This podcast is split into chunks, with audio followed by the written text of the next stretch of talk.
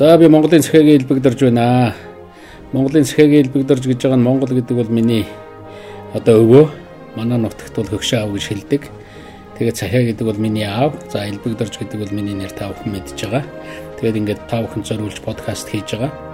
Нэг ийм үгвэдгийн таны 20 насыг, таны 18 насыг дэлхийн хамгийн баян хинч байсан худалдаж авч чадахгүй гэж. Одоо жишээлбэл Билл Гейтс өөрийн чинь 22 насыг бол хичнээн мөнгөтэй ч байсан удалж авч чадахгүй гэсэн юм үг байдаг. Яг түүнтэй адилхан 1989 оноос хойш өнөөдрийг хүртэл 30 жил энэ олон нийтийн амьдрал улс төр төрийн амьдралд оролцож ирсэн миний замналыг бас хинч худалдаж авч чадахгүй мэдээж хүн хинч орлохгүй юм л да. Тийм учраас би нийгэм тулгамдж байгаа ер нь залуучуудад ялангуяа хойч үеийнхэндээ мөн нийт ард иргэддээ за энэ бол их чухал зүйл, энэ их чухал асуудал гэсэн ийм сэдвээр бас э, одоо ингэж подкаст хийж та бүхэнтэй уулзч байхыг эрхэмлж байгаа. Би өөрөө эрхчлөөг маш их одоо үнэлж үздэг, эрхэмлдэг ийм хүн. Аль нэг телевиз, радиогийн хөтөлбөр бодлого цензурт баригдахыг хүсдэг. Ийм учраас тухайн сэдвээр яг өөр танд зориулаад, өөрчн зориулаад подкаст хийж байгаамаа. Та бүхэн хүлээн авч сонсороо. Баярлалаа.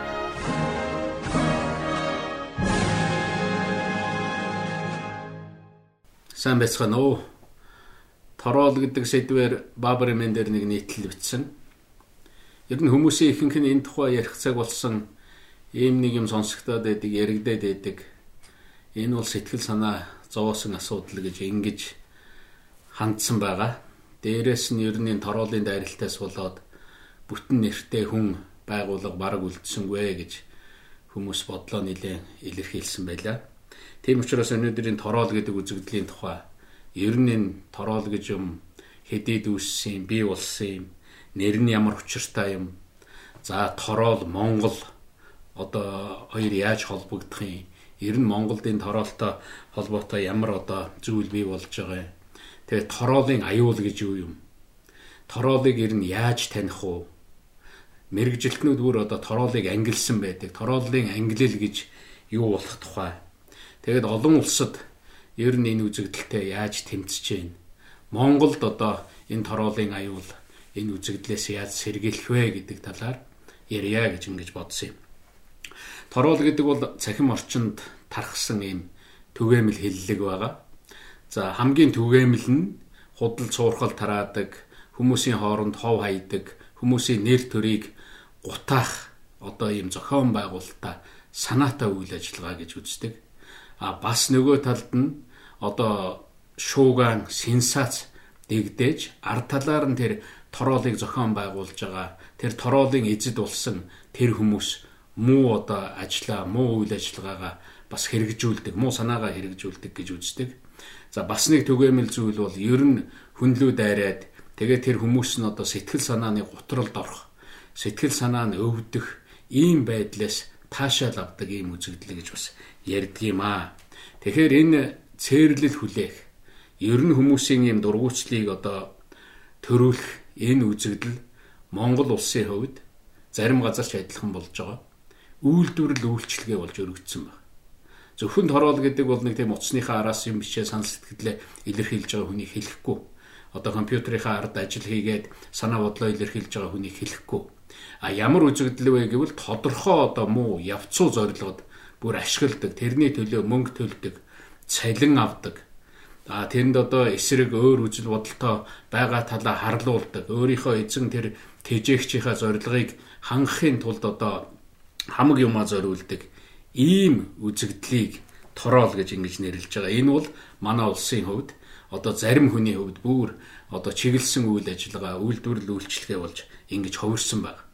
Тэгэхээр тороол гэдэг юм төрийн үйл ажиллагаар ороод ирэхээр энэ тороолын хорлол төрлөө ороод ирэхээр ер нь төрийн мөн чанарыг үгүйсгдэг. Төрийн нөгөө нийтлэг байх, тэр ард түмнийхээ ив нэгдлийг эрхэмлэх тэр чанарыг үгүйсгдгээр их тийм аюултай. Ийм учраас тороолыг олон улсад жигшдэг. Тэгээд дээрэс нь бүр тийм аюултай зэвсгийн тоонд оруулж тооцдог тэгж авч үздэг ийм одоо үзэгдэл болж хөрсөн байгаа. Энэ тухай нэгдсэн үндэсний байгууллагын хүрээнд чил ярьж байна Дэлхийн эдийн засгийн чуулган дээр яваад очиход энэ тороол цахим хүчирхийлгээд тус тусдаа мэрэгжилтнүүд нь ирж ярьдаг. одоо нийгмийн зүтгэлтнүүд, бизнесүүд, энэ үйлчлэгээ үзүүлдэг хүмүүс энэ тухай ярьдаг, энэ энэнийг яаж хязгаарлах вэ? Ямар арга хэмжээ авах вэ? Ямар аюул явж гин гэдгийг ингэж одоо ярилцдаг бүр юм гол сэдв болж хөвөрсөн байгаа. Европын холбоо гэдэг одоо том төвшөнд маш их ярьж байгаа. Тэр зарим нэг хурал зөвлөгөөнд нь би бол анх одоо олон удаа оролцож олон мэрэгжилтэн хүмүүсийн одоо санал бодлыг бас сонсч байсан. Мэтью гэдэг нэг торол судалдаг нэг хүн нэг хурал дээр ярьж байгааг би сонсч байсан. Интернет эхлээд гарч ирэхэд мэдлэг түгээдэг, мэдээлэл түгээдэг сайхан юм ололт гайхамшигтай зүйл боллоо гэж бүгдээрээ л баярлж байсан. Сайн талаас нь харж байсан. Гэтэл энэ гайхамшигтай сайн юм чинь ерөөсө хашаандаа үлдсэн байна. Тэр хашааны гадуур энэ интернет гэдэг юм чинь харгислал хүчирхийлэл гэмт хэрэгтнүүд санаа муутнуудын одоо ажиллаа хийдэг газар, жаргадаг газар үүр уурхаа болж хөврлээ гэж ингэж одоо халгалж байхыг би сонсч байсан.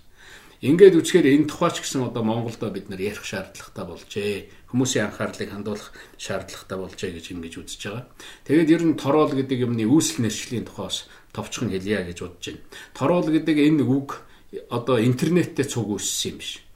Ер нь хүн үүсэхдээ цугал тэр одоо муу хэл ам хүмүүсийг хооронд нь хагаралдуулдаг, хүмүүсийн дунд хэрүүл хэрүүл одоо дэлгэрүүлдэг тийм үйл ажиллагаа, тийм одоо хар хиламтаач гэдэг юм уу, тийм хүмүүс адилхан л байсан. Тэр үйл ажиллагааг бүр эртээр бас тороол гэж нэрлэдэг. Энэ тороол гэдэг үг бол хэдий их хэрэгэлтэнд орсон байхээр дундад зүүнний үед Европт их хэрэгэлтэнд орсон байх юм. Тэгээд тороол гэдээ аваад үзэхээр энэнийг бол яг чөтгөр шулам байдлаар ингээд дөрсөлсөн байдаг. Одоо хүмүүсийн дунд, нийгмийн дунд, хот тосготын дунд тэнд амьдарч байгаа хүмүүсийн дунд дандаа хов ярьж явдаг, нэгийг одоо муу хэлж, нөгөөг нь үзий ядуулж явдаг. Ийм муу талын одоо баатар муу талын дүрслэл болгож одоо үлгэрт гарч идэг Европын ард түмний тэр аман ярианд үлдсэн ийм байдаг тийм урт одоо савартаа хумстаа одоо чихтэй араа соёотоо ер нь хүн тааруул одоо айж цочмоор тийм чөтгөр шулмын дүрээр бол дүрсэлж ингэж ирсэн байгаа. Тэр одоо тороол гэдэг юм цусаар умдаалдагч гэдэг юм уу, ёдор модо зайдалсан ч гэдэг юм уу, шүүр унж явдагч гэдэг юм уу. Иймэрхүү маягаар одоо Европт ярьж дүрсэлж ирсэн байх юм. Тэгэхээр орчин цагтын тороол гэдэг ойлголт бусад одоо дэлхийн улс оронд ч их байна. Яг энэ энэ ойлголт мөн одоо иймэрхүү маягаар байдаг. Жишээлбэл манай урд хөрш хятад ингэж нэрлэж байгаа. Цагаан нүд итгээд нэрлэлсэн. Тэр нь одоо цөцгий байхгүй цөцгийнх нь оронд ингээд цагаа бүрхтсэн ийм одоо үзэгдлийг нэггээр хэлвэл өөрийн толгоогүй тэгээд бусдын муу бусдын муу муухайг хардаг өөрийн тэр учруулж байгаа гайгаа олж хардаггүй гэсэн энэ утгаар бол жишээлбэл хятадууд ярьдаг байх юм. А Японд жишээлбэл шууд хог таригч гэд нэрлэлсэн байгаа. За Латин Америкийн зарим оронд одоо энэ торолын тухай бас их тодорхой бичсэн байгаа. Тэнд байгаа нэг одоо түгээмэл хандлага бол ер нь тороол гэдэг юмтай хэрэлдэх хэрэггүй. Энэ одоо хов хов тэр хов утгаж байгаа хар хилам түгээж байгаа муу хүмүүсийн өдөөс хэрэлдэнэ гэдэг бол цагийн гарц, эрүүл мэндийн гарц гэж үздэг. Тэгээ бүр ийм хиллэг байгаа. Тороолтой хэрэлдэх нь бол тактата шатар нүхтэй адилах юм а гэж тагтаата шатар нөх боломжгүй тагтаа шатрын хөлгөн дээр хурч ирээд нөгөө шатрын тарааж хаяад тэгээд нөгөө шатрын хөлгийг бузарлаа тэгээд нисээ явждаг. Ялагчийн дүрээр нисэж явдаг гэж ингэж одоо Латин Америкт дүрсэлсэн байдаг. Тийм учраас дэлхийн нийтийн гэдэг юм хүмүүсийн ерөнхий хандлага юу вэ гэхээр don't feed trolls гэж. Энэ юу гэсэн үг вэ гэхээр троллыг бүү хооллоо гэж. За энэ байдал энэ муу хэл ам чөтгөр шулам сүнс гэдэг ойлголт шиг Монголд байдгүй Монголын одоо түүх уламжил үлгэрт байдгүй гэж харах юм бол яг адилхан бусад оронд байдагтай л адилхан байдаг юм зүйл. Ер нь монголчууд муу хил амнаас их болгоомжилдаг. Энэ хар хил ам, муу хил ам тусах вэ? Муу юм одоо хүүхэд залуучууд нь хөгшөд өвгөд нь өөрсдөд нь шүглэх вэ гэж ингэж их болгоомжилдаг. Түүн дээр засал хийх гэж явдаг.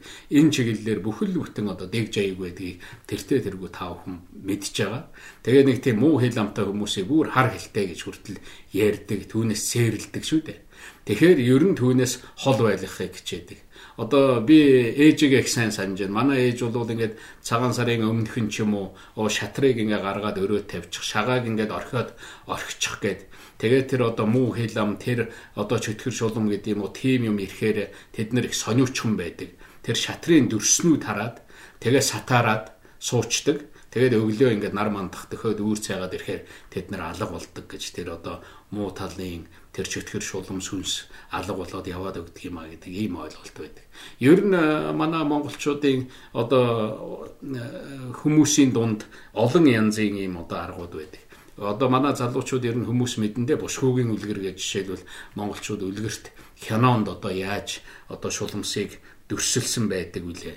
Тэгэхээр ийм одоо төвчлөл байгаа. Гэхдээ энэ монголчуудын энэ шулам чөтгөр гэж ойлгодог ойлголтыг шууд интернетийн энэ тороол гэдэг ойлголттой жишээлбэл яаж холбох вэ гэж ингэж бодохоор жоохон хол зүйл. А гэхдээ ер нь энэ муу хэл ам тараадаг энэ интернет орчин цахим орчинд бол одоо тийм соёлтой гэдэг юм уу тийм ёс зүйтэй үйл ажиллагаа алга боллоо хүмүүсийн одоо нэр хүн дээр нь гутаах дайрах ийм юм их боллоо гэж ингэж одоо сэтгэлэн зовж байгаа ийм хүмүүс бол одоо манай улс орн зөндөл байна шүү дээ. За ер нь тороолыг монголоор юу гэж нэрлэх вэ гэж. За тороол гэдэг ингээд үзэхээр э, би зүгээр дуудлагаар нь нэрлээд явах нь бол зарим хүмүүс бол зөв гэдэг. Би үнийгч дэмжиж байгаа. Тороос гэж жишээлбэл одоо орос үг байгаа одоо эрийнх нь оронд оо бичээл тороос гэдэг хүмүүс одоо дуудаж заншсан. Тороол гэдгийн одоо арийнх нь өмнө оо бичээл эрийнх нь өмнө оо бичээ тороол гэдэг ингээд ойлгоод байж болох юм. А гэхдээ ер нь энэ энэ үгийг монголоор хэлчих монгол руу орчуулчих боломж байвал бас монголоор хэлж заншихад зүгээр гэж би хөвдөө бодож байгаа. Тэгэхээр ер нь тороол гэдгийг орчуулад ингээд яг утгаар нь аваад үзэхээр цахим шулмал гэсэн үг шүү дээ. Тэгэхээр ийм хоёр үг хэрэглэхээр нэг нь цахим, нэг нь шулам гэд хоёр өөр ойлголтыг нэгтгэж одоо ийм нэг санаа болгох бол бас тийм хэцүү байж магадгүй гэж бодоод шулам гэдгээс одоо ишийн авчаа цахим гэдгээс цэг нь ашиглаад цулам гэж нэрлүүлэр нь яасан юм. Шулам гэдэгтэй л адилхан сонсогч байгаа. Гэхдээ тэр цахим гэдгийн цэг оруулаад цулам гэж нэрлэе. Би ер нь цаашдаа хэл яриа энэ бичгэндээ бол цулам гэж хэрэглэхээр өөртөө бол тогтож байгаа. Хүмүүс одоо ингэж ярихад бол бас болохгүй юм байхгүй. Нэг үгээс ч гэсэн Монголын үг бол баяжж явах ёстой гэж хөвдө боддог. За энэ тороолын аюул гэж ирнэ юу юм? Тороол яхаараа тийм аюултай байдгийм. Энэ цулам гэдэг юм яхаар аюултай байдгийм бэ? гэдэг дээр одоо тогтож хэдэн зүйл хэлье гэж ингэж бодож байгаа. Цахим сүлжээ бол өөрөө тийм аюултай зүйл биш шүү дээ. А цахим сүлжээг аюултай зорилгод ашиглаж байгаа л аюултай болчиход байгаа. Манайхын сошиал гэдэг юмнаас одоо Facebook, Twitter за тэгэл одоо вебсайт бүх зүйлээс манай ард иргэдийн мэдээлэл авж байгаа хувь нь бол бараг 70% байна гэж ингэж ил үздэг юм л да. Тэгэхээр энэ бол асар өндөр хувьтай байгаа. Тэгэхээр тэр их мэдээлэл авж байгаа тэр одоо орчинг нөгөө тороолууд өдөрдө тэнд ороо суудсан байгаа нь одоо тэдний үйл ажиллагаа дамгаалахын хандлагатай байна гэдэг дээр л хүмүүсийн сэтгэл санаа одоо төгшөөд байгаа. Хамгийн гол тороолын учруулдаг нэг аюул бол ариухан цагаан сэтгэлтэй, гэмгүү цагаан сэтгэлтэй залуу хүүхдүүд байх тусмаа тэр тороолын довтлогоо тэр одоо аюул бол ер нь аюултай тусдаг. Хүний нас залуужих тусам цахим хүчирхийлэлд өртөх юм бол илүү их өвддөг гэж ингэж хардаг. Тийм учраас бид нар яах вэ одоо гэж бодоход өөрийнхөө өр хөвгт хойч үе бид нар заавал бодох шаардлагатай юм байна л гэж ингэж л харагдаж байгаа юм л да. За Өөр нэг зүйл бол тороол гэдэг юм энэ одоо цулмууд өөрийнхөө зорилгот хүрэхийн тулд юуны ч дүрд хөвлөж чаддаг гэдгийг бас энэ дээр бол хэлэх шаардлагатай байх. Ер нь хүн бол хүн бол хүн бол хүн болъё гэж харагддаг, шулан бол шулам гэж харагддаг, шудраг гэж харагддаг. Тийм учраас судлаачид эднийг нэрлэхдээ bad clowns гэд нэрлэлсэн байгаа. Энэ нь юу вэ гэвэл одоо муу муу алиалагч гэсэн ийм л утгатай үг юм л да. За энэ тороолын өөр нэг аюул бол асуудлыг тийм бүтээлчээр шийдэх боломжийг алга болгочдөг шууд гарч ирээл одоо алан талан одоо чи тийм эргүү мал одоо юу гэдгийг тэгэл янз бүрийн одоо эрлий сурлий згээл одоо үгийн муугаар чи хүл таарамч гэдэг юм уу ингээл дайраад эхлэхээр чи ерөөсө бодлогоор уралдах ямар ч боломж байхгүй Харин тэднийг тэжээж байгаа тэдний ард байгаа эзний тэр явцуу сонирхол ард талд нь яваад байдаг болохоос биш тэдний үлээж байгаа сэдвэл сэдв болж өөрдөг болохоос биш яг улс орны өмнө айл гэрийн өмнө хүмүүсийн өмнө тулгамдж байгаа том асуудал дээр ингээд оюун ухаанаа уралдуулад шийдэл гаргаад ярих юм боломжийг алга болгодог. Нэгвэр хэлбэл энэ нийгмийн эдисийг гэмтээж байгаа. Ёс суртахууны эдисийг гэмтээж байгаа. Ер нь нийгмийн хариуцлага гэдэг бол ёс зүйдэл байдаг шүү дээ. Нийгмийн дархлаа гэдэг бол ёс зүйдэл байдаг. Тэгэхээр энэ дархлааг нь идэж эхэлдэг. Тэр ёс зүйг нь идэж эхэлдэг. Тэгээд тэр нийгмийг муухай болгодог. Энэ орчин чинь, энэ нийгэм чинь, энэ цахим сүлжээ чинь ямар муухай болж байна гэж ярьдаг. Хүмүүс энэнийг мэдэрж ийн л гэсэн үг л дээ. Тэгэхээр энэнийг гэмтээж устгадгаараа энэ тороолын аюул бол хамгийн их аюултай зүйлийн нэг байна. За гуравт нь ер нь энэ цулам гэдэг юмыг заримдаа энэ цуламдах энэ үйл ажиллагаа хүний үжил бодлоо илэрхийлэх энэ эрхтэй андуурах нь байдаг. Тэгэхээр цахим сүлжээ гэдэг бол нэгэн сүлжээ гэдэг бол нэг юмнаас цаашаага одоо дамжиж яах л гэсэн үг. Тэгэхээр олон нийт гарч байгаа та одоо утсаар хүнлүү ярихтал наадсах нь хоёр хүний хоорондын харилцаа шүү дээ.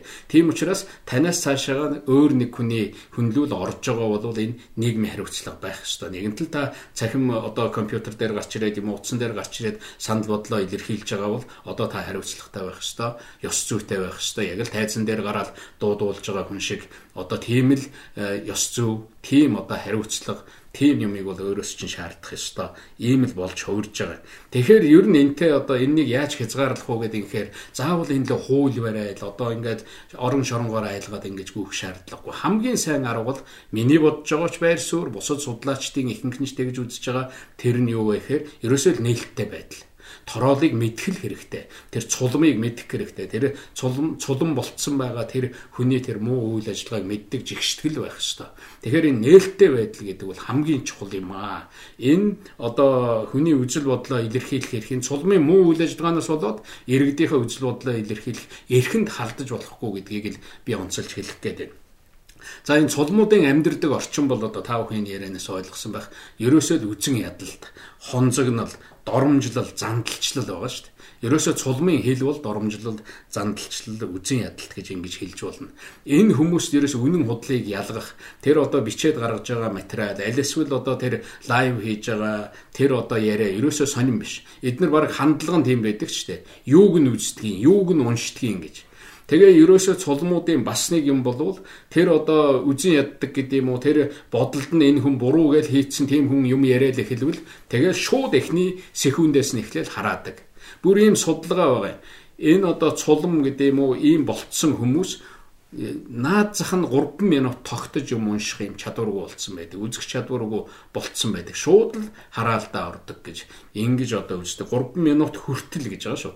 Эхний секунд, эхний минутаас л одоо тэгэж эхэлдэг. Тэгээд энэний хамгийн гол аюул бол хүмүүсийг сэтгэл санааны одоо гутралд оруулахаас ахуулаад хүнийг амиа хорлоход хүргэдэг. 8 настай хүүхэд амиа хорлцлоо гэж ярьж байгаа. Одоо Европт нэг хотод хотын дарга жишээлбэл энэ одоо цахим хүчирхийлэлд өртөөл амь насаа алдсан одоо хотглуулаад амь насаа алдсан. Хэвлэл мэдээллийн ч гэдэг юм уу нийгмийн одоо сайн сайхны төлөө явж байгаа хүмүүсийн амь нас сүйдсэн, сэтгүүлчийн амь нас сүйдсэн, одоо олон нийтийн зүтгэлтний амь нас энд тэнд хорлогдлоо гэж ингээд ярьдаг. Энэ бол энэ цахим хүчирхийллийн цулмуудын муу муу үйл ажиллагаа дайралтаас үүдлээ гэж ингээд дүгнж байгаа.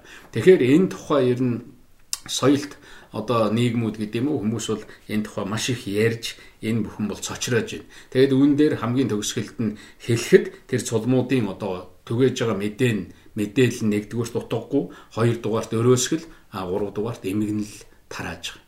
Тэгэхээр ер нь үзэн ядалт явцуу зориг гэдэг бол сайн зөвлөлд хөргдөггүй гэдгийг эндээс харуулж байгаа.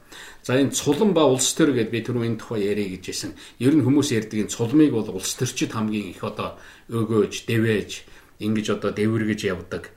Тэгэхээр ер нь улс төр гэдэг бол өнөөдөр тийм бас улс төр бүхэн муу биш л дээ. Тэнд муу явцуу зориг оруулаад ирэхээр л муухай болгож. Улс төрийг ерөөсөө муухай зүйл гэж зарим нь ойлгодог. Тэгэхээр тэнд муу явцуу зориг, муу хүмүүс, муу үйл ажиллагаа давмгаалаад ирэхээр улс төр бол муухай болоод байгаа. Тэгэхээр муу улс төрийг өнөөдөр цулмын одоо үйл ажиллагаанаас бараг салгах аргагүй болж. А сайн улс төр зөв бодлого гэдэг бол цулмын тэр одоо хор тэр одоо хөнөөж байгаа учруулж байгаа тэр хор хөрөлөөс бол хол байдаг. Ер нь энэ цулмууд бол голдуу зөнд тулгуурладаг. Юунд хүмүүс дуртай байна? Юуг хүмүүс үзэн ядж байна? гэж л тийм юмны хойноос л явдаг. Тэгээ тэрнийг өөрсдөө бий болгодог. Өөрсдөө тэр одоо мэдээллийг зохиож тараадаг л ийм зүйл л дээ. Тийм учраас энэ цулам, цуламдах үйл ажиллагаа бол хизээч энэ цулмууд нийгмийн оюун санааны төвчөө байж чаддаг. Зүгээр л цагийн хөөс байдаг байхгүй. Тэгээд энэ бол цаг хугацаа өнгөрөх тусам хүмүүс оо эн чинь ийм утгагүй юм байсан юм уу гэж ойлгож эхэлдэг. Тэгээд улам одоо ухаажиж цаашаа явдаг ийм л зүйл юм. Тэгэхээр ер нь ингэж хүмүүсийг хөөргөх явдал бол талцуулах явдал бол сайн зүйл биш. Хөөрсөн цөс агшгаараа өвддөг шүү дээ. Тэгэхээр яг ийм өвдөлт, ийм өвчин зовлон эргүүлжил авчирдаг л гэсэн ийм зүйл байна. Тэгэхээр ер нь энэ цуламтай холбоотой нэг ярихад бүх юм ийм харанхуу муу болцсон ч юм биш. Эрхчлөө гэдэг бол сайжрах тал руугаа явдаг. Ирээдүй гэдэг бол үргэлж итгэл дагуулж идэг. Ийм учраас энэ цулмын хор хохирлыг мэдээл үнийг жигшээл цаашаа одоо ингээд нийгмийнхаа сайн сайхныг бид нар сайн сайхан дээр төвлөрөөл ингээд явах юм бол энэ цахим ертөнцид ч гэсэн энэ цахим одоо орчинд ч гэсэн сайн сайхан зүйл сайн юм улам дэлгэрээд явах ийм одоо боломж байгаамаа л гэдгийг энд хэлэх хэрэгтэй. За өөр нэг юм бол цулмыг яаж таних уу гэдэг. Тэгэхээр цулмыг таньна гэдэг бол тийм одоо хэцүү зүйл биш юм. Ер нь нэг хүний дотор одоо хүний дотор бурханлаг чанарч байдаг, чөтгөрлөг чанарч байдаг гэж ярьдаг. Одоо хүн хүний дотор сайн талч байдаг, муу талч байдаг. Гэгэн сайхан цагаан талч байдаг, одоо харанхуу хар талч байдаг гэж ярьдаг. Тэгэхээр чөтгөрөө өөрөө тэжээх үү, бурхнаа өөрөө тэжээх үү гэдгийг л хүн одоо өөрөө л шийднэ. А тэр цулам болоо цуламд хувил ажиллагаанд донтцсон байгаа тэр хэсэг бол юу вэ гэхээр чөтгөрөө тэжээсэн л гэсэн үг шулмаа тэжээсэн л гэсэн үг байхгүй.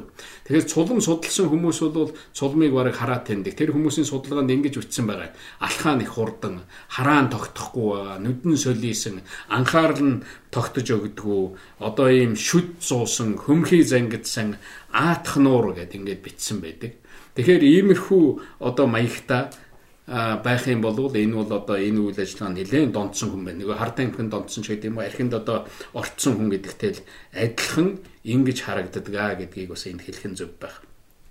Хоёрт нь цулам гэдэг бол заавал муу хүн байх албагүй юм. А зүгээр нэг тийм өөрийн одоо мэдлгүүл хүн харааж яадаг. Өөрийн мэдлгүй л тодорхой одоо хүмүүс тодорхой нэр бүхий улсуудыг үзэн ядаж яадаг. Хараал бүртгэлэг бичиж яадаг ийм л болцсон байдаг л да. Тэгэхээр тийм хүний удирдлага бол тийм хүний тархины удирдлага бол өөр хүндэл байна гэсэн үг. Тэгэхээр тэр хүний суулгацсан програм, тэр хүний суулгацсан вирусын дагуу та бодож байна. Тийм учраас хүн өөрөө өөрийнхөө толгоотоо байх хэвээр. Өөрөө тэр мэдээллийг өөрийнхөө шүлтүүрээр л авдаг болох ёстой л гэдгийг эндээс эндээс одоо хилээд байгаа. Тэгэхээр цулмын төвшин гэд би ярьсан. Саяын тэр одоо өөрийн мэдлгүүл тэр хараал хэрүүл одоо тарааж яадаг тийм хүний хүмүүс бол түгээгч төвшөнд байгаа. А цаашдаа бол зохиогч төвшин болдог. Тэр нь бол нөгөө видео эвлүүлээл одоо янз бүрийн мэдээ гэдэг нэрээр л хүнлүү дайрч яадаг. Янз бүрийн зураг эвлүүлээл дайрч яадаг тийм ээ. Зүгээр байгаа зургийг эвлүүлээл нөгөө талд нь өөрсдийнхөө их мундаг зураг тавьж яах гэл ингээд харуулж идэг шүү дээ. Тэр бол одоо зохиогч цулмын төвшин. А хамгийн дээд төвшин бол мэдээж энэ бол цулмаар амьдрагч гэж хэлж болно. Цулмаар дамжуулж нэр төрөө өсгөх гэж оролддог. Цулмаар дамжуулж тэр одоо явцуу зорилгоо хэрэгжүүлэх гэж оролддог. Жишээлбэл ийм хүмүүс танаа герт байна гэдэг бол танаа герт одоо цулам үүрлээ гэсэн үг. Шулам үүрлээ гэсэн үг байхгүй. Тэгэхээр л эннийгээ яриад нэг нэгэ мэддэг бол энэ үйл ажиллагаанаас ер нь татгалзъя. Хэдүүлээ энэ эерэг эрчим хүч нийгмийн сайн сайхныг түгээхтэр бас одоо анхаарч цагаа зарцуулъя л гэдэг л болох юм шаардлагатай. Тэгэхээр тэр цулмаар амьдрын цулмаар нэр төр олно гэдэг бол малаар хэлвэл эцэг мал. Одоо шулмаар хэлвэл их шулан боллоо л гэж ингэж л хэлэхтэй л адилхан юм л да. За гурав дахь нэг юм бол энэ цулмуудыг таних тулд голдуу өөрсдөө бол тийм гой арьсаар одоо өөрийгөө чимдэг их оронч гэдэг юм уу шудраг гэдэг юм уу ийм арьсаар чимдэг. Тэгээд тэрний нэг майж хатал хохорч ундаг. Ер нь цулам гэдэг энэ одоо үйл ажиллагаа энэнийг явуулж байгаа хүмүүс бол өөрсдөө маш их эмзэг дэлбэнүүд байдаг. Өөрсдөө хүнийг гарч ирээл бороохоогоор балавж байгаа мөртлөөл өөдөөс нь зүгээр шүдэнзний модоор хатгахтал өөрийг нь эвхрээд унаад өгдөг. Хүнийг үгийн муухагаар дайрдаг мөртлөө бусад хүмүүсийг өөрөөсөө бусад хүмүүсийг А өөрийнх нь тухай нэг үнэн үг гэлчээр л уурлаад бухимдаад бараг өвхөх шахдаг. Тийм учраас эднэр бол их тийм эмзэг дэлбэ. Яг харагдж байгаатай адилхан тийм зоригтой, тийм мундаг одоо Монгол улсын төлөө одоо юугаач золихоос буцахгүй болцсон тийм хүмүүс бас биш биш юм шүү гэдгийг хэлэх хэрэгтэй. Энэ хүмүүсийн хамгийн гол одоо дайрдаг тэр байнууд нь юу вэ гэхээр өөрөөс нь өөр бодолтой хүмүүс байгаа. За тэр э, цулмыг тэжээж байгаа одоо тэрнийг одоо ажилуулдаг, дэврэгдэг хүмүүсийн нөгөө талд байдаг. Тэр тэр хүнийх нь үзен яддаг талд байдаг хүмүүс рүү дайрдаг. Ажил хэрэгч хүмүүс рүү дайрдаг. Эмэгтэйчүүд рүү маш их дайрдаг. Ер нь эмэгтэйчүүд гарч ирэл юм бичээл ингэхээр янз бүрээр их муухагаар хэлж яадаг. Тэднийг үл тоодог тийм ээ. Ер нь нэг тийм шүүх мүх гэд яриад байдаггүй, зарга зайлхаа хийгээд байдаггүй хүмүүс рүү их дайрдаг. За тэгээд одоо олны танил байх юм бол нөгөө цулмын чинь бүр галзууруулдаг. Яг нэг тийм хар дээлэн шиг тал талаас нь шаваал. Тэгэл янз бүрээр хилээл, янз бүрээр дуудаал. Ерөөсөө бүр үнэхээр тэр сэтгэл санааны одоо гутралд оруулах. Тэгээд эндээсээ таашаал авах гэж ингэж одоо сөргөлж дайрдаг ийм л зүйл байна. Тэгэхээр энэ бүхнээс харахад бол хэн цулам хэн цулам биш байна гэдгийг ингээд ялгаад харах бүрэн боломжтой. За өөр нэг юм бол ер нь цулмууд өөрийн онилсон байтай байдаг. Тэр онилж байгаа байн миний төрүүчийн хэлдгээр үнэхээр мөлжүүртэй, үнэхээр тийм байх бай байх юм бол улмал их дайрдаг. Тэгээ зарим хүмүүс зарим тэр одоо хараал өрөөлд нөртж байгаа нэр төрөө гутаалгалаа гэж үзэж байгаа хүмүүс зарим нь яг одоо цагдаа сэрэг рүү ханддаг байх. Зарим нь одоо тэр хөрөнгөтэй мөнгөтэй хүмүүсийн хойноос наадуулж их явна штэ. Тэгээд яваад ирэхээр хөрөнгө мөнгө санал болгодог. Тэрний бүр ичгчгүй шуурдаг өөрсдийнх нь тэр хүний сэтгэл санааг зовоож нэр төрөөр тоглож ам дээр нь алж байгаа мөртлөө өөдөөс нь мөнгө сарвах юм бол өөдөөс нь хөрөнгө санал болгох юм бол бүр ичгчгүй шүүрж гин гэж. А тэгээд нэг хэсэг завсралсан ч гэсэн тэрэндээ бүр амтшаад эргэн тойронд лүүн тэр ах дүү рүү тэр найз нөхөд рүү одоо дайрчиг хэлдэг ийм л юм байл л дээ. Тэгэхээр нөгөө цулмыг бүү тэжээ гэдэг чинь эндээс бас гарч ирж байгаа ийм зүйл байна. Тэгээд энэ архагчсан энэ цулмуудын үйл ажиллагаа бол бүр эсийн төвшөндөө хүртэл ийм донтсон байдаг. Шуугаангу сенсац тарихгүйгээр баг 3 хоног зүгээр сууж чаддгүй. 1 хоног зүгээр сууж чаддгүй. Заавал нэг шуугааны хойноос, заавал нэг сенсацийн хойноос явж идэг гэж. Тэгэхээр дараачийн нэг юм бол өөрийн байтай байдагтайгаа адилхан өөрийн одоо дэврэгчтэй, өөрийн тэжээгчтэй байдаг. Тэгээ тэр өөрийн тэжээгчийнхаа бүр зүрхэнд орцсон байдаг гэж байгаа шүү дээ. Мөнгө мөнгөн дутаад ирвэл айгуул эзэн лүгэж эргэж ноцох магадaltaй байдаг. Тэгээ цаашаа яваад өөр нэг тийм их сонирхолтой тэр судлаач нэг хүний бичсэн юм бол тэр цулам одоо өөрийнхөө тэжээгч нь өөрийнх нь тэжээгч нь хулгайч, худалч, луувэрчин, муу үйлтэй тийм хүн байсан, тийм хүн байгаа. Тэр тухай мянга сонссон ч нэг үг ган хийдэггүй. Нэгвэр хэлбэл өөрийн тэжээгч, өөрийн эзэн, өөрийн одоо ивент тэтгэгч гэдэг юм уу, өөрийнх нь ард байгаа. Тэр одоо муу үйл, тэр бүхнийг тарааж байгаа. Тэр муухай үйлдэлтэй хүнийхээ дугаа тухай үг дуурдгүү. А гэтэл бусд руу бол харин дайрахта маш их одоо тийм байдаг. Тэгээд тэр эзэндээ дандаа одоо шин мэдээгээр шин баримтаар, нууц баримтаар ч гэдэг юм уу, нууц юм оллоо гэж ингэж л одоо гүйдэг. Бүр ийш тийшээ одоо хаа хамаагүй одоо явж хаа хамаагүй шургуулж тийм л юмд л одоо эзэндээ нөгөө бэлэг барихын тулд их гүйдэг. Тэгээ нөгөө талдаа эзнийхээ нөгөө нөгөө талд байгаа тал руу бүр илүүтэй зэрлэгээр дайрдаг. Тэр нь бол эзэндээ өмнөчөө харуулах юм арга гэж ингэж үздэг. За өөр нэг сулмын бас нэг хандлага бол яг зүгээр энгийн хүн одоо ингээд уулзаад сайхан ярихад сайхан л яриад явдаг. Нэг бол муудалцахад муудалцдаг. А гэтэл яг тэр компьютерийнхаа ард юм уу? Аль эсвэл тэр дэлгэцийнхаа ард микрофоноо бариад микрофоноо ингэртээ хатгаал суухаар л тэр хүнийг доромжилдаг доромжил. Ялангуяа тэр далдаас тэр утасныхаа цаанаас тэр компьютерийнхаа араас хүнийг доромжилж байгаа дайрч байгаа дайралт нь улам зэрлэг Бүр ерөөсөө тэр хүнээс гармааргүй тийм аашаар шим муу муухай үг тэндээс гарч ирдэг гэж ингэж ярьдаг. Тэгээ судлаач тийм хүмүүсийг судлаад хойноос нь яваад ингээд харахаар ерөөсөө хүн зовоож бахаа хангадаг хүмүүс. Нөгөө талд нь хүчирхийлэгчд, сэтгцийн өвчтөнгүүд, яргачин, зандалчин, анархист гээд тийм үзэл, тийм үйл ажиллагаа эрхэлдэг, тийм юмд одоо сонирхолтой байдаг, тийм хүмүүс голдуу одоо баригддığım аа гэж. А тэдний дайралт бол хүний хамгийн чухал эрхтэнлүүд ярьж идэг. Хүний хамгийн чухал эрхтэн гэмтээдэг, тархийн гэмтээдэг, элгийн гэмтээдэг, цүрхийн гэмтээдэг. Зарим хүн хэлдэг штеп. Намааг бол өвчин алахгүй юм байна уу? Намааг бол энэ шулам алах юм байна гэж.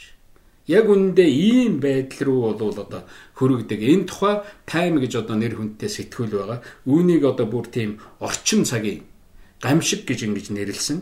Мэдлэг мэдээлэл солилцох нээлттэй орчноо үзэн ядалтын гамшигт алдлаа гэж. Тайм сэтгүүл бусад одоо томоохон сонин бусад одоо дэлхийн нэр хүндтэй хэвлэл мэдээллүүд бүр тусгай дугаар тусгай энэ чиглэлээр одоо бичдэг сэтгүүлч тусгай одоо ийм мэрэгчсэн ийм хүмүүстэй болж эхэлж байгаа л да. Тэгээд энэ нь цаашаага үнэхээр үнэхээр л гамшиг болж байгаа. Хүний дургу хөрөхөөс ахуулаад хүнийг амиа хорлох. Зүгээр сайхан байгаа нийгмийг талцуулсаар байгаа л талцал дайм байлтай. Тэгэл одоо тэр хамгийн муу мухаар хөтэлдэг, хүргэдэг. Энэ утгаараа энэ цулмын үйл ажиллагаа, энэ цулмдах үйл ажиллагаа гэдэг чинь аюул болдог. За энэ дээр нэг их одоо хамгийн одоо муухай юм нь юу гэхээр ийм үйл ажиллагаа, ийм одоо сүрэлд хүргэдэг хүний одоо айл гэрийн амьдралыг буснуулж байгаа мөртлөө цулмууд энэ ажлаа юу гэдэг вэ гэхээр зүгээр л марзагнал. Өө би зүгээр тоглож байгаа юм гэж. Ингиж одоо хэлж ийдэг. Зарим нь чи одоо ягаад ингэж гүтгэхэд байгаа юм бэ? Наа чи худлаа гэдэг ингэхээр өө энэ миний улс төр байгаа. Би зүгээр улс төр хийж байгаа. Би яг одоо нэг ийм юм хийгээд ингэ сурцсан хүн ийм юмар л амьдрдаг хүн гэж зүгээр л марзган л гэж үздэг байхгүй юу. Гэтэл тэрний цаана хэдэн айл хичнээн олон хүний одоо амьдрал сүрч нийгмийн тэр эрүүл эдээс хохирч одоо алга болж байгааг тэр цулмууд ерөөсөө мэдэхгүй байна. Тэгэхээр энэ дэлхийн нийтийн хандлага гэдэг нөгөө интернетийн үйлчилгээ үзүүлдэг аваргууд одоо Facebook, Twitter, тэр Instagram энэ төр гэдэг одоо энэ лүү анхаарч хэлж байна. Тэр одоо хууль тогтоох байгууллагын анхаарч хэлж байна. Хариуцлагатай байхыг одоо тэр хүмүүс үйл ажиллагаа явуулахдаа тийм худал одоо юм нээсэн хэдэн мянгаар нь хүмүүс рүү дайрчээдэг. Тийм програм, тийм интернетийн үйлчилгээг бол багасгахын тулд ингэж явж байна. Тэгэхээр энд үнэхээр монголчууд ч гэсэн бид нар ч гэсэн хувь нэмэр оруулах хэрэгтэй. Бид нар өөрсдөө эхлээд гэрээ хогноос салгахын тулд өөрсдөө л гэрээ цэвэрлэх хэрэгтэй. Өөрсдөө энэ цахим орчноо цэвэрлэхийн тулд бид нар өөрсдөө ажил хийх хэрэгтэй. Өөрсдөө ажил хийхийн тулд энэ тухай мэддэг, ярьдаг байх шаардлагатай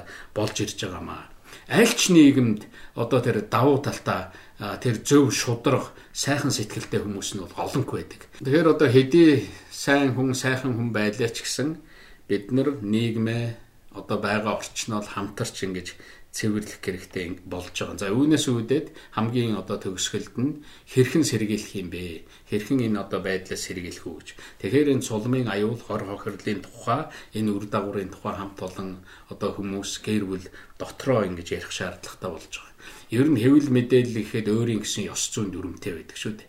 Тэгэхээр яг түүнтэй адилхан олон нийтийн мэдээллийн хэрэгсэл тэр сошиал руу гарч байгаа, Twitter, Facebook руу гарч байгаа хүн бүхэн л өөрөө өөртөө ёс зүйн дүрмтэй байдаг. Ер нь хүнийг өөрөө төртөө гэж ярьдаг шүү дээ. Заавал тэнд төр оролцоод байх шаардлагагүй. Хүн өөрөө төртөө, өөрөө хүмүүжлтэй. Төртөө гэдэг чинь өөрийн хүмүүжлтэй л гэсэн үг шүү дээ. Сайн муу муухайг ялгах өөрийн чадвартай гэсэн үг. Тийм учраас нийт рүү гарахдаа та айлуулах сайныг түгээж, айлуулах эергийг түгэх ийм одоо хариуцлагатай юм байна гэдгээ л өөрөө л ойлгочих юм бол тэгэл болоо. Тэгэл энэ асуудал шийдэгдэх бүрэн боломжтой. Байгууллага хүртэл өөрийн дотоод журамтай байдаг. Дотоод журман дээрээ тэр одоо нийгмийг талцуулсан муу муха юм хийхгүй шүү л гэдэг энэ чиглэл рүү ингэж явах юм бол бүрэн боломжтой. Тэгэхээр эхлээд бид нар байгаа байдлаа ойлголоо. Нөгөө архинаас гарна гэдэг шиг л энэ муу үйлдэлээс л галчих хэрэгтэй. Одоо цагаан сараар арх хэрэгэлдэг согтуу хүмүүс баг байна гэдэгтэй адилхан л үнэхээр энэ интернет энэ орчин руу ороход л тийм хүмүүсийн тоон зөрчсөн, эерэг сайн сайхан мэдээнүүд нь улам илүү болцсон, эерэг юм түгэж байгаа түгээлт нь илүү л болцсон байх юм бол болж байгаа. Ер нь тэр цулмын үйл ажиллагаанд хамрагдан цулманд гэдэг тэр одоо юмд хамрагдана гэдэг бол зүгээр л өөрийн бодолдоо л эзэн бай гэж байгаа шүү дээ. Таны бодол руу өөр бодол, өөр хүний бодол оруулаад суулгаж шүү дээ. Вирус гэдэг шиг, програм гэдэг шиг юм оруулаад суулгаж байгаа. Тийм учраас тэрнийг шүүлтүүртэй авдаг өөрийн гэсэн бодолтой, өөрийн гэсэн юм дархлаатай байх юм бол энэ хамгийн хамгийн зөв зүйл. Ийм учраас заавал хууль гаргана. Одоо тэдний хойноос явна торгоно гэдэг биш. Би энэнийг бол эсэргүүцдэг хүн. Ер нь хүний үзэл бодлоо илэрхийлэх эрхийг хаах юм бол хязгаарлах юм бол цаана нөгөө бусад бүх эрх хязгаарлагддаг. Тийм учраас зүгээр бүгдийн нээлттэй байлга. Бүгдийн нээлттэй харъя. Нээлттэй харагдаад улам илүү гэрэл тус, улам илүү нар тус, улам илүү хүн энэ тухай ойлгодог л бол Тэгэх юм бол тэр хүмүүс танигдана. Тэр хүмүүс чинь танигдаад ирэхээр ер нь хүн муу үйлдэл хийдэг хүн өөр нэг хүн тэр муу үйлдлийг харчих юм бол тэгэл тэндээс дайжаад алга болдог гэж байгаа шүү дээ нэг зартаа нэг тамхтай цулмыг илрүүлээл энэ ийм муухай үйлдэл хийж. Энэ ийм муухай мэдээ тараадаг ийм хүнгээл ингэхтэл бусад цулмууд одоо нэг хархнууд дайжна гэдэг шиг дайжаад алгуулах ийм нягууртай юм а гэдгийг энд хэлхэн зөв баха гэж ингэж бодож байгаа. За өөр нэг юм бол э, энэ цулмын муу үйлдэлээс иргэдийнхаа энэ үндсэн эрхийг хамгаалах энэ чиглэлд явуулж байгаа бусдын сайн үйл ажиллагаанаас бид нар бол суралцах хэрэгтэй. Тэгээ бусдын сайн үйл ажиллагаа гэхээр энэ дээр хамгийн гол одоо үр дүнтэй хилцүүлгүүд бол ихтэй сургуулиудын төвшөнд явагдаж байдаг. Оюутнуудын дунд явж байдаг. Энэ цулам цуламдах гэдэг энэ үйл ажиллагаатай холбоотой энэнийг судлаад оюутнууд дипломын ажиллаа хийж байдаг. Өнөөдөр сэтгүүл зүгээр сурж байгаа нийгмийн шинжилгээ ухаанаар сурж байгаа энэ сургуулиуд л энэ тухай ярьж явах хэрэгтэй байхгүй. Хэвлэл мэдээлэл Монголынх нь энэ тухай ярьж явах хэвээр. Энэ чиглэлээр өөрийн гэсэн одоо тийм сайн мэдээлэл түгээдэг энэний хор холбогдлыг хүмүүст ойлгуулдаг. Түүнийг илчлэх чиглэлд нэвтрүүлэхтэй өөрийн гэсэн одоо бүр тийм нэрийг нэвтрүүлэхтэй болол ингээл эхлэх юм болвол бид нар энэ одоо муухай зүйлээс нийгмээ сэргийлж чадах юм боломжтой. Мэдээж хүүхдийг цэцэрлэг сургуулийн наснаас нь цахим хүчирхийллээс хамгаалах, тэр тухай ойлгуулах, багаас нь дархлаажуулах ийм ажлыг бол одоо гадаад улс орнууд маш их хийж байгаа. Монголд ч гэсэн хийх цаг болсон. Энэ юу юу вэ гэвэл хүүхдтэй бид нар сэтгэлийн хат суулгаж өгж байгаа. Ер нь эцэг эхчүүд бүгдээрээ одоо энэ хараад сууж байгаа хүмүүс мэдж байгаа. Цахим орчны энэ одоо муу үйл ажиллагаа ер нь цахим орчны орчин гэдэг бол хүн ямар хүн болж төлөвшөхөд одоо нөлөөтэй хүчин зүйл болжээ гэдэг дээр хүн бүхэн санал нэгдэх байх. Тийм учраас та хүүхдээ та ирээдүгөө эерэг сайн бүтээлч ийм хүн болгож одоо төлөвшүүлээ одоо ирээдүйн үе ийм болгоё гэх юм бол энэ лүү анхаарах хэрэгтэй. Та бүхэн харж байгаа бах одоо э, зарим улс орнд бүр бүр ингээд цуламд зориулээ тэр цахим шулам зориулээд хөшөө барьцсан байна. Олон нийтийн одоо газрууд дээр а бүр одоо ийм нэг цэцэрлэгт хүрээлэнд ингээд хөшөө барьцсан. Тэр нь зүгээр ингээд компьютерт үзэгдэж харагдахгүй байдаг юмыг ингээд хөшөө болгоод барьцсан. Тэгээд ийм аюултай юм байд юм шүү. Ийм тороол гэж ийм аюултай юм байд, ийм сулам гэж ийм аюултай юм байд гэж ингэж л одоо харуулдаг үз үзүүлдэг ийм одоо хандлагууд байгаа. Тэгэхээр заавал нэг баатар заавал мундаг хүнд хөшөө барьдаг биш. Эннийг энэ тухай одоо хүмүүст ойлгуулахын тулд одоо тэр зургийн уралдаанд зарлж яд юм уу? Одоо эннийг яаж ойлгуулах вэ гэдэг талаар хамт олон сургууль тэр сургуулийн удирдлага бүгдээрээ л бодож явах шаардлагатай болж байгаа. Тэгэхээр би хувьдаа бодож байгаа. Ер нь хүн бол үе үе өөрийнхөө одоо бодлоо ер нь зүлгэж явах хэрэгтэй. Айгүй бол өөрийн чин бодлын оронд өөр хүний бодлоо ороо суудсан байж магадгүй. Их сайхан бодолтой явж гин гэсэн тэр чин толб байж магадгүй. Тэр чин хар байж магадгүй. Ер нь бид нар сэтгэлээ угааж явах хэрэгтэй. Нөгөө тарих угаана гэж ярьдаг тэр тарих угаалт гэдэг бол өөр ойлголт. Хүн өөрийнхөө сэтгэлийг угааж явах хэрэгтэй. Монголчууд ярьдаг шүү дээ. Цагаан сэтгэл гэж ярьдаг. Энэ бол хэрэгүү бусдын одоо талаас тийм хар юм халдаагүй байгаа. Тийм өөрийн гэсэн сэтгэлийг л цагаан сэтгэл гэж ярьж байгаа. Тэгэхээр энэ цагаан сэтгэл сайхан энергийг түгээхийн тулд бүгдээрээ л хамтарч ажиллах хэрэгтэй, бүгдээрээ бодох хэрэгтэй болжээ. За баярлалаа.